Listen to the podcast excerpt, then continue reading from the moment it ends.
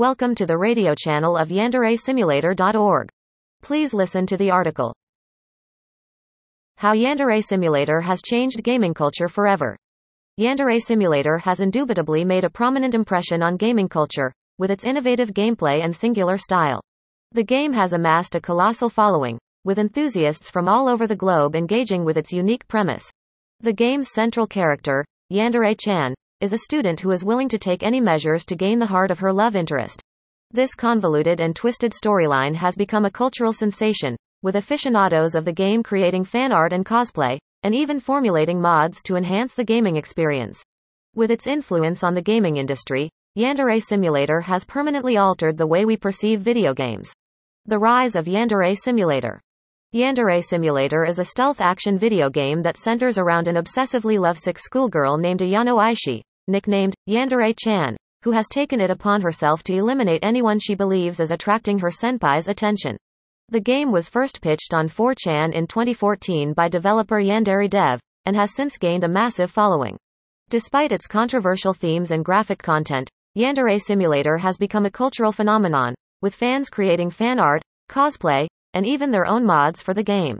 Yandere Dev has continuously updated the game with new features and improvements, and the development process has been closely followed by fans through social media and YouTube.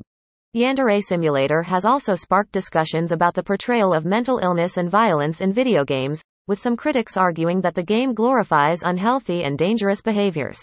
However, Yandere Dev has stated that the game is intended to be a commentary on the anime and manga tropes of obsessive love and the darker side of high school life. Despite the controversy, Yandere Simulator's popularity continues to grow, with fans eagerly awaiting the game's full release. Controversies and allegations. Throughout the development of Yandere Simulator, the developer has been subject to many allegations and controversies. One of the biggest controversies surrounding the game has been the length of time it has taken to develop. Fans of the game have been frustrated with the slow pace of development, and some have accused the developer of being unprofessional. Another controversy surrounding Yandere Simulator has been the game's content. Some have criticized the game's violent and sexual themes, arguing that it is inappropriate for a game targeted towards a younger audience. The developer has responded by stating that the game is intended for a mature audience and includes warnings for graphic content. Additionally, there have been allegations of the developer engaging in inappropriate behavior towards fans and members of the community. These allegations have included incidents of harassment and sexual misconduct. The developer has denied these allegations and stated that they are false. Despite the controversies and allegations, Yandere Simulator has maintained a dedicated fanbase and continues to receive updates and development. The future of the game remains uncertain, but it is clear that it has. Thank you for listening to the radio at yanderesimulator.org. See you again next time. I wish you all the best of luck.